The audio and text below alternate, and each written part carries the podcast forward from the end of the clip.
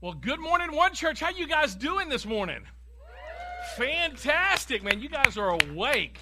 About a thousand times more awake than the nine o'clock service. So, uh, anyway, glad to have you here. Welcome to OneChurch.tv. I'll tell you this: next week we're starting a new series entitled Netflixmas. So, if you like Christmas movies, and let's just be honest, who doesn't, right? Um, we are going to be looking at uh, three Christmas movies, actually four, if you count uh, Christmas Eve. We're going to be looking at next week four Christmases. Anybody ever seen Four Christmases?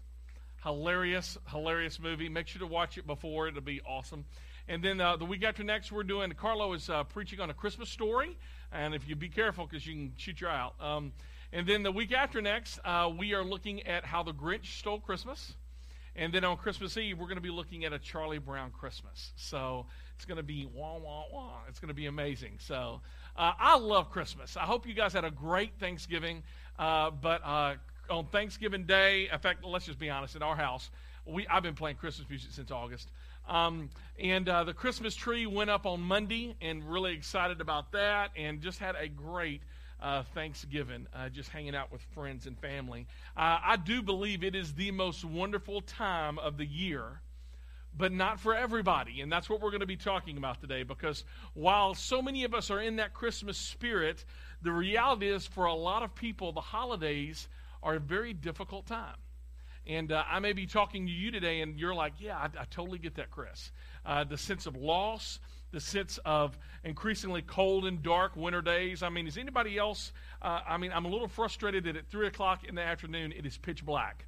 Uh, I feel like I'm in Alaska or something. So there's a lot of people not feeling so merry and bright because of difficult health issues, because of fa- a family conflict and loss and breakups and divorce and loneliness and mental health issues. Feelings of depressions and negative mood affects a lot of different people, especially for the holidays. In fact, the holiday blues are a very real phenomenon. Psychologists have actually named it. It's called seasonal affective disorder, SAD, and it is sad. It is sad. So today, uh, we are ending the mixtape series looking at the book of Psalms. We're ending it with what do you do when you're down? And I think that's really apropos because we started this series by looking at uh, happiness, and we looked at Pharrell Williams' song Happy. So we're kind of booking in this happy and sadness, and today we're talking about feeling those emotional lows that many of us feel for Christmas. Now, here's one of the things we're going to be in Psalms today, Psalm 42, and uh, this psalm that we're going to be looking at is a very popular psalm. And the thing I like about the book of Psalms is that it's just real. I mean, if you're if you're experiencing really good, amazing things, you can read the Book of Psalms. If you like just like your dog died, your cat died, something happened really really tough, you can read the Book of Psalms. There is just a wide spectrum of emotions found in this book. So Psalm 42, I'm going to read all of verses 1 through 11. And if you have your YouVersion, your Bible app, you can click on that and you can click on events and you can follow along with us. This is what God's Word says. As the deer longs for streams of water, so I long for you, O God. I thirst for God, the living God. Where can I go and stand before him? Day and night I only have tears for food, while my enemies continually taunt me, saying, Where is this God of yours? My heart is breaking as I remember how it used to be I walked among the crowds of worshipers, leading a great procession into the house of God, singing for joy and giving thanks amid sounds of great celebration. Why am I so discouraged? Why is my heart so sad? I will put my hope in God. I will praise him again, my Savior and my God. Now I am deeply discouraged, but I will remember you. I hear the tumult of raging seas as your waves and surging tides sweep over me. But each day the Lord pours his unfailing love upon me, and through each night I sing his songs, praying to God who gives me life. Oh God, my God, I cry, why have you forgotten me? Why must I wander around in grief, oppressed by my enemies? Their taunts break my bones. They scoff where is this God of yours? Why am I discouraged? Why is my heart so sad? Again, if you've spent any time in the book of Psalms, you realize that this isn't a sugar coated book filled with sugar plums dancing. In the book of Psalms, we can find great strength and encouragement, yet we can also realize it's not a feel good book. It's not a self help book. We can find out that the writer of Psalms is just as messed up, but is vulnerable to emotional highs and lows. It's downright depressing sometimes to read this book. When I ask a person, have you ever asked a person, hey, how you doing? And they gave you back like a long, you know, kind of negative answer. Anybody that's ever happened to you? Imagine, imagine, hey, how are you doing? And just as a psalmist wrote, well, day and night I only have tears for food. You would go, uh, okay, good, seeing you. Hope everything works out for you. Bye, right? I mean, you don't want to hang out with people like that because you know you are getting ready to go knee deep, waist deep into some difficult times. And if I was the one writing this book, if you were the one writing this book, you probably, you probably would have left many of this chapter out because we don't like when other people get down. I don't think we even like when we get down, right? We just don't. I don't necessarily want to listen to a preacher or a song leader as they question the very existence of God. Yet, there's something about reading the psalm that God intends for us to find hope here, even through the sorrows depression and blues. As a pastor, one of my jobs is to help you trust God more. But honestly, after reading a psalm like this one, Psalm 42 doesn't seem like it helps very much. I think one of the reasons why, again, the book of Psalms is so valuable for us is just real. It's authentic. We all get down. We all struggle with blue times. We all have those seasons where life just stinks. We all have those times where we sing the blues, whether it's a blue Christmas or Alan Jackson's Help Me Make It Through December. God's word is real and it's helpful. Yes, when we're on the highest of highs, but even when the lowest of lows. God wants you and I to know something this Christmas as we dig into Psalm 42. And the first one is simply this that troubles seem to come in multiples troubles seem to come in multiples. You thought it just happened to you, right? But it happens to everybody. One thing goes wrong, and then it's like another thing that goes wrong, and then another thing goes wrong. You just need to know that you are not unique in feeling this way. This is what the psalmist writes in verse 7 Deep calls to deep. In the roar of the raging seas, your waves and surging tides sweep over me. That phrase, deep calls to deep what he's saying there is that one trouble leads to another trouble that leads to another trouble. And it, as it gets deeper and deeper and deeper in, your troubles only add insult to injury. Have you ever said, that's all I need, just one more thing go wrong? I mean, one more thing. It's so funny. Um, our Thanksgiving holiday was a, it was a good holiday, but I'll tell you one thing. It seems like breaks after another thing that breaks after another. Anybody ever experiences that? Uh, we have not had a stove that has worked for six months. I can't even make this up. W- welcome to the pastor's house. Uh, we get these uh, these failure notifications at F3, F5, F7, and uh, it just doesn't work. Our refrigerator has been leaking, so we're having to mop up a bunch of stuff. Dishwasher doesn't clean dishes.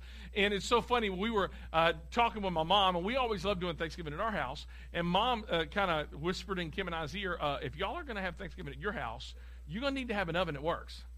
Right? I mean, you got to cook a turkey.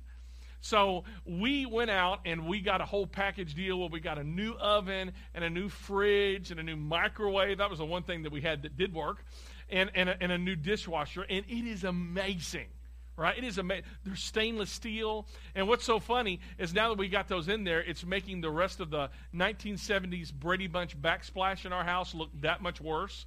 You, ever feel like you start making improvements and then it, it, it like it, it, like spotlights on the things that still need working. And it's just it's just like us right? It's like the human heart. It's just the whole contentment thing. But it seems like one thing breaks after another. And you know the garage door breaks and the washing machine breaks. The toilet stops up. And you start what's that weird smell emanating from the house right? Well that's just christmas. It just is. Because uh, the crapper's full if you're uh, cousin eddie. So there's just something about that right? Deep calls to deep and the roar of raging seas as your waves and surging tides sweep over me. The psalmist is writing that troubles are crashing in on him like waves. I love the beach. I do. In fact, me and my wife Kim, we took our two boys. Uh, our third was uh, marching uh, with Blue Stars uh, this past summer, and we took our two boys to Pensacola, Florida, and uh, we were a little bummed because when we got on the beach, the yellow flags were up, and that was basically saying a strong tide, you know, surging. And uh, so I'm like, okay, listen, boys, I don't want you getting out there and getting, you know, in a dangerous water. So let me go out first. Now, I'm a lifeguard, at least I used to be a lifeguard, and I'm very buoyant. And uh, so I, I, get into about knee deep worth of water, and the waves knock me downward. And I am rolling. It pulls off my swimming trunks. By the way, you're, you're welcome for that mental picture. And I am, I am searching in the surf trying to find my swimming trunks. I janked them up and I'm trying to get up and I'm, I'm, I'm, knocked over again and again. And I got back on the beach and my youngest one, Bingham, he says, I'm not going out there, Daddy. And I'm like, and I'm like, Nora is dad. So it's just, have you ever felt like life was like that? Like wave after wave of trouble hits you and you just sink deeper and deeper. Deep calls to deep. God doesn't always answer the questions of why things like that are happening. In fact, this is what it says in verse 5 Why am I discouraged? Why is my heart so sad? Why? Why? Do you know that there's nothing wrong with asking God the why question? Nothing wrong with asking God why. But know this God may not always provide the answer that you want. If You can read the whole book of Job and all of his sufferings, and Job never really gets the answer to the why question.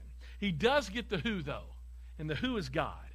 God says, I am not going to give you the answer you want, but I am going to give you myself. And that's what it says in verse 3 My tears have been my food day and night, while men say to me all day long, Where is your God? And it doesn't say, Where is your God? And then all of a sudden, God pops up like a jack in the box going, I'm here. And by the way, this is the reason why all this is happening, and now everything's great. It's not like a TV sitcom where in 23 minutes you get conflict and you get happiness. It's not always like that. We have every right to ask God the why questions. In fact, I believe He wants us to come to Him with our questions. Do you have some questions that might begin with why? Why, God?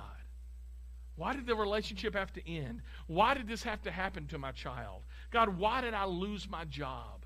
God, why did you take my grandfather? God, why cancer? Go ahead and ask God those questions. I encourage you to ask Him, but know that sometimes you will not have an easy answer. And folks, I think that's what it means to walk by faith. Is that sometimes when you don't get the answers you want, you continue to trust God. When the blue times of life come, second thing is you need to realize that your feelings are not your reality. Your feelings are not your reality. Oh God, my rock, I cry, why have you forgotten me? Why must I wander around in grief, oppressed by my enemies? Now, you need to realize God had not forgotten him.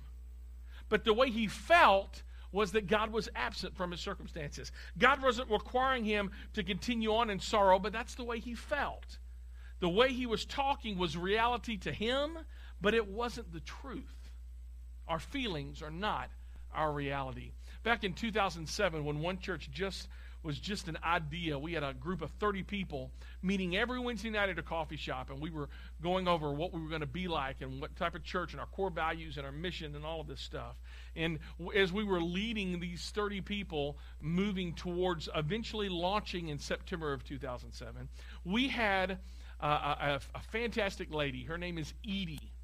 And uh, Miss Edie, uh, her husband uh, served in the military, and uh, he passed away. And now Edie was a widow with two kids, Lee and Victoria. In fact, here's a picture um, of of Edie and her daughter Victoria. Victoria was this 12 year old, very vibrant, had such a big heart for life.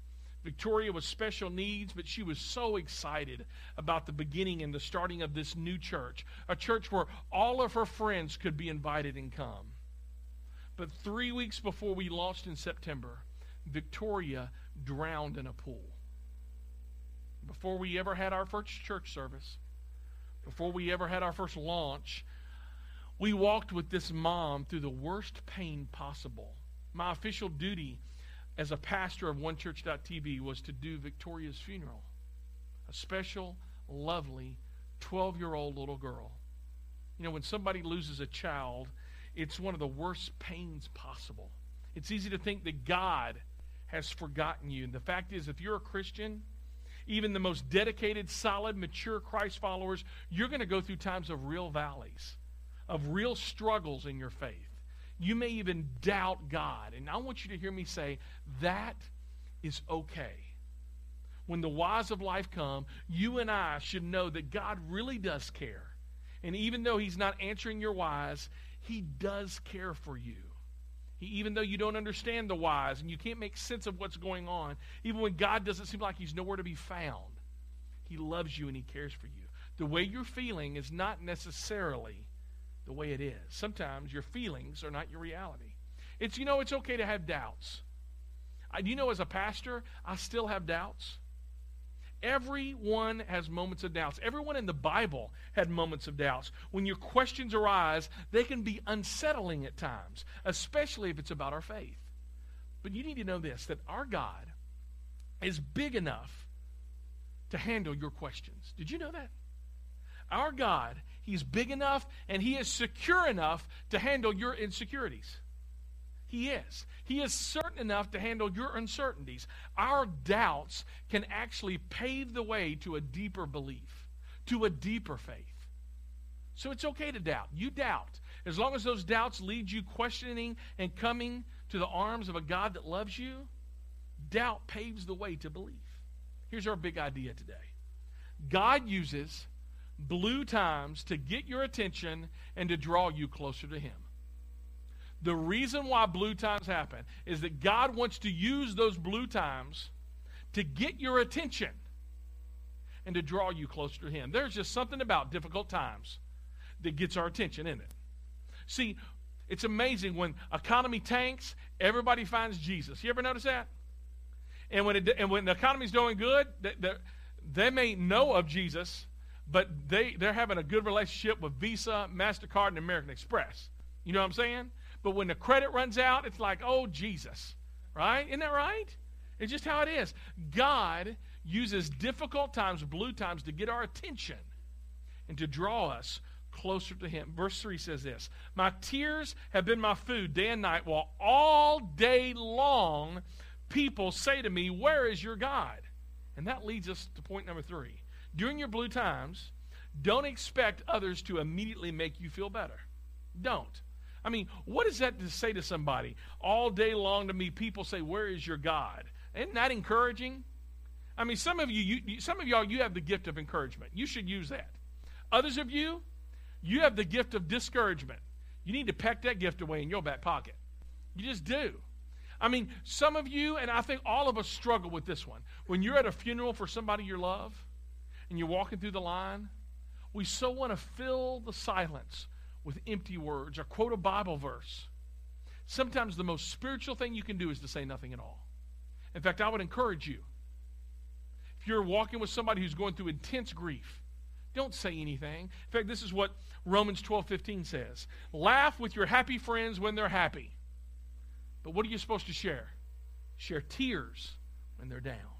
Not quote a Bible verse a day to keep the devil away. Sometimes the most godly thing you can do is to say nothing at all and just cry and weep and hold them. You don't have to have all the answers to help them through this difficult situation. Doesn't that give you some hope? You don't have to have all the answers.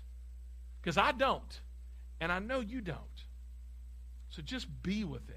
Don't try to talk people out of their pain. What people don't need is, a, is the church trying to put a bunch of rules on them to help them feel better.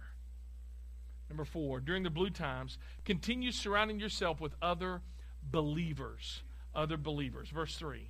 My tears have been my food day and night, while men say to me all day long, Where is your God? I mean, it's not good. And it's easy to lose perspective and get down. So, what does the psalmist do? The next verse says it. He's remember, remembering hanging out with other believers in the church crowd. My heart is breaking as I, what does it say? Remember how it what? Used to be. I walked in into the crowds of worshipers. That's what we are at today. We're crowds of worshipers leading a great procession into the house of God, singing and giving thanks amid the sounds of a great what? celebration. You see, the writer is saying, I remember how it was. I remember going down to the movie theater and going to the house of God and singing those songs. I remember singing and shouting and having festive praise among people. And one of the first things that happens to us when you and I get down is we want to, we have a tendency to remove ourselves from other people. We do. We don't want to go to church. We don't want to sing the songs. But here's the thing when you and I worship God with shouts of joy and thanksgiving, it takes our mind off of our problems and puts them on a bigger God. You see, you may think your problems are big, and they may be big. But what happens on Sunday morning is it gives us some perspective. It gets us some perspective because our, we come in here with our big problems and we worship an even bigger God, and our problems aren't that big anymore. Why? Because God uses the blue times to get your attention and to draw you and I closer to Him. The writer is remembering happier times, times when he sang the song. So let me encourage you when you come here at onechurch.tv, sing out, sing with gusto, go for it. Don't just be a spectator in worship, be a participant because there's something that happens in you there's something about singing the songs that our attitude, attitude starts to change. And we get a, a better perspective. Look at verse 5. 5. After he sung the songs, look what happens in verse 5. He's asking the question, Why am I so discouraged? Why is my heart so sad? Here's the answer I will put my hope in God. I will praise him again, my Savior and my God. Because the writer is singing and worshiping, his attitude begins to change. His circumstances are still in, in the dump, right? It is. But by worshiping God and remembering all that he's got to be thankful for, he's got a new perspective. I hope that's what you got this past Thursday. hope when you sat down, it was more than just about turkey and dressing and gluttony. I hope you sat down and you were saying, okay, I'm thankful to God for this, and I'm thankful to God for this. And God, I'm thankful for you for this. Th- we have so much to be thankful for. It's funny, my middle son, Jed, he comes up to me on, on Friday. He says, Have you ever noticed how weird Black Friday is and everybody goes out shopping? I'm like, No, what do you mean by that? He says, On Thursday, we're supposed to give thanks and be thankful and be content with what God's given us. And on Friday, we rush out and we buy more things. And I thought, you know, you got, you got something there, Jed. And you know what? I think that's exactly what our society, our culture is pushing us towards discontentment and ungratefulness. But gosh, God is pushing us towards thankfulness. And when you start being thankful, your perspective, your vision, your eyesight will change and you will have more things to be thankful for. I love that. Don't neglect community and don't neglect church when you're down. Get into a community of believers. Go to church. It'll help your perspective. Can you imagine if everyone who calls onechurch.tv just decided, you know what, every Sunday I'm going to come to church? It's so funny, the generation before this one, I grew up in, and you just went to church every Sunday. And it seems like our culture is getting away from that. And there should only be really one question you should ask when it comes to church. It's not if I'm going, but when am I going? It, I mean, there's something, I can't tell you how many countless times I've stood outside the theater or outside of, uh, uh, the school where we were meeting before, and somebody would come to me and say, Chris, and they would have tears in their eyes. They'd be very emotional. You know what? God just, He was all over me today, and I have hope now, and I was this close not coming to church today.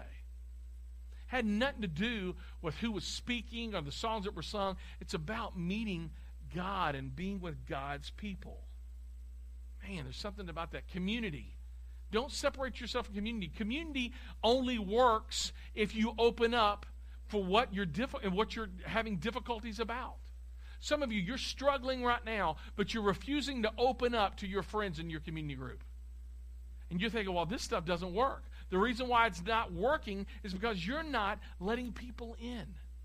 Our tendency is when difficult times, blue times happen, is to walk away. And the, the, the psalmist is saying, no. Stick in there and surround yourself with other believers. Number five, during your blue times, continue talking with God. It says this in verse 6. My soul is downcast within me, therefore I will what? Remember you. The psalmist continues to call out to God. Don't give up your contact with God during the blue times. You know, when a marriage is in trouble, is when two people stop talking and communicating with one another. marriages will eventually fail if there is no communication. And what our Heavenly Father is telling you and I simply today is our relationship with God is not going to get any better unless we communicate with Him. We have to continue to listen and to talk and to listen to Him. Our first response is that we have a tendency to shut God out during difficult times.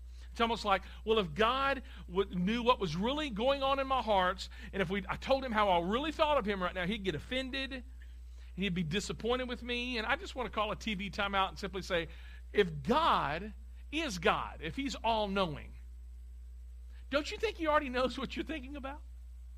I mean, one of the things that happened with Jesus over and over again is, you know, he would be in a group of crowd, he'd be in this crowd, and he would say, and in the, in the, in the, the scripture would say, and he knew what they were thinking, so he said, right? It's like Jesus is God, and God knows what you and I are already thinking about. So just open up to Him. God knows what's in your heart.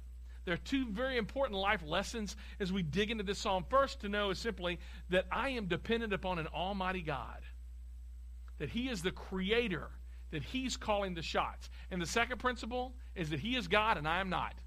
In fact, would you turn to the person next to you and say, He is God, you are not? Some of you need a reminder for that because you like being in control. But the psalmist says this in verse 9 I say to God, my rock. Rock is stability. When was the last time you stopped in the middle of your pity party, in the middle of everything going on around you, and you simply said, God, you are God, and I am not. God, you're in control. I don't like what's going on. I don't agree with what's going on, but I'm going to trust in you no matter what. Back to verse 6. My soul is downcast within me, and therefore I will remember you. And then the writer talks about the different places where he used to worship God at. From the land of Jordan, that's Israel, to the heights of Mount Hermon, on this mountaintop, from Mount Mizar. The writer talks about and remembers his mountaintop experiences with God. So during your blue times, continue talking with God. When you get the blues, decide when enough is enough. Decide when enough is enough. You need to know when your breaking point is. Because life will throw so much at you. There's sometimes you will just start to break deep, goes to deep, and you will fall deeper, deeper into depression. The psalmist says, The tears have been my food. Have you ever just lived off of tears? There are days where you couldn't sleep, you couldn't eat, you couldn't think straight. You just hated being around people, and you definitely hated being around happy people. Anybody? I mean, you're like, oh, just let leave me alone. Let me be in the dumps. The writer admits he's deeply depressed, and for some of you, you got to realize, you know, when when your depression is just taking too much, you have to say, okay, enough. I'm going to see a counselor. So many guys, especially, we see going to a counselor as a sign of weakness, and it's not. It's a sign of strength. It's a sign of, okay, I am I'm willing to get better. I'm willing to start getting better. Lastly, our reaction to the blues should, to, should be to quickly run to the arms of God.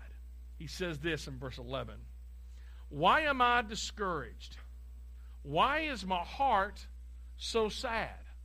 I will put my hope in God. I will praise Him again, my Savior and my God. I like verse 11 is the exact same thing as verse 5 in this chapter. He, he ends this psalm, the psalmist ends this chapter by repeating what he did back in verse 5. Sometimes, even when you don't feel it, we just need to repeat God's truth again and again to ourselves until it becomes real to us. He said the exact same thing. Why am I discouraged? Why am I so sad? Why am I discouraged? Why am I so sad? The psalm, I kind of overlooked the very first one because this is the most, the most popular verse found in Psalm 42. And I want to end with this one. It says this Psalm 42 1. As the deer longs for streams of water, so I long for you, O God. I thirst for God, the living God. You know, the psalmist made a decision long before any of this had occurred in life. He made the decision was simply going to be this during his bluest moments, I'm going to trust God. What, what are you going through today? What are some of the struggles you're going through in your life? What storms are raging in your heart? For some of you, it's the pain of a relationship ending, the pain of an engagement ending, the pain of a marriage ending. For others of you, it's stories of financial ruin, the story of losing your job and in turn losing your respect. For others of you, friendships are ending. People haven't talked to you in years. And for others of you, it's just the stories of getting hurt by the church and church people. What is your story? Have you ever just thirsted for God? Longed for God? Cried out to God in desperation? Listen to the writer's voice as the deer longs for streams of water. So I long for you. Oh God, I thirst for the living God. Thirst, longing why are you so parched and thirsty for water that you would do anything to quench that thirst? You know, we started this series three weeks ago by looking at Psalm 1, and it's one of my favorite chapters in the Bible, and it talks about water and thirsting, and it simply says this He is like a tree planted beside streams of water which yields its food in its season, with fruit in its season, and whose leaf does not wither. But you know, sometimes when God seems far away, God uses blue times to get your attention and to draw you closer to Him. As I talk, as I finish, I want to just close and talk about trees and what trees experience during dry times of drought. Jack Hayford wrote about being a tree in his work on a rock in a hard place. And I'm just going to ask for the lights to come down. And as I read this, I want you to just look at some of the pictures. Jack writes We stood on a little bridge spanning the trickling creek. The calm flow of water in late September in no way resembled the surgings and the torrents that gush through that site when the spring thaws come to Yosemite. Looking downstream, I observed the mighty boulders scattered along the length of the stream, stream bed. Mute evidence of the explosive power of that creek at flood time. As we did, I noticed a young redwood tree standing right in the middle of the creek amongst all the boulders. Its gnarled root system clung. Somehow, it had found a way to begin its life around the flood swept boulders. That it, that it had begun didn't surprise me for seedlings are born by the millions and swept away in the flush of spring tides. What did surprise me is that it had survived. I wondered, how did that happen right there in the middle of that stream? If the surging waters hadn't washed it away, surely a crashing boulder should have crushed it into splinters. But there it was, tall, serene, possibly 10 to 12 years old, and clearly destined to stand for decades, if not centuries, to come. I drew a conclusion on my own standing there. That tree's survival was related to a drought. There is no way in the world that young tree could have survived its setting if it had not been a two or three year period when the spring thaw was light. It was obvious that during the tree's infant existence, the creek become river didn't reach as high or pull as hard. The lower waters kept the annual floods and the rolling boulders from threatening its young life. But another factor came into play with the drought. The tree's roots searched more deeply for their water supply. The dry spell was a blessing, which not only allowed for survival, but which created the setting for a firmer anchoring against the spring times ahead. The rushings of the stream could not be could be withstood because of their roots sunk deep during those dry times. And it caused me to pray out to God and say, Thank you, Lord, for the dry times in my soul. Times when I think I would prefer the surgings, but times when you are calling me deeper, deeper into a more thorough grasp of your love and sustaining grace towards me. And as I looked at that tree, I thought of a verse He shall be like a tree planted. Church, wherever you're at this morning, whatever seems to be going on around you, I'm encouraging you don't quit. Persevere. Go deeper. you're not where you're at by accident. Because God uses dry times to get your attention and to draw you closer to Him. Let's pray. Heavenly Father, I thank you so much, God, that we can come today, some of us with deep hurts and deep wounds, some of us coming off of family conflict of Thanksgiving or maybe even just being alone. What once was a house filled with a lot of voices and smiles and singing is now filled with tears and silence. God, I thank you so much that we serve a God that can understand the highest of highs and our happy times, but can understand even when things get really tough and really bad. So, God, I just pray today. Lord, for those who are here today, I pray that you would let them know that they can come to you with their wounded hearts, that you understand, that you understand who they are, you understand where they're at.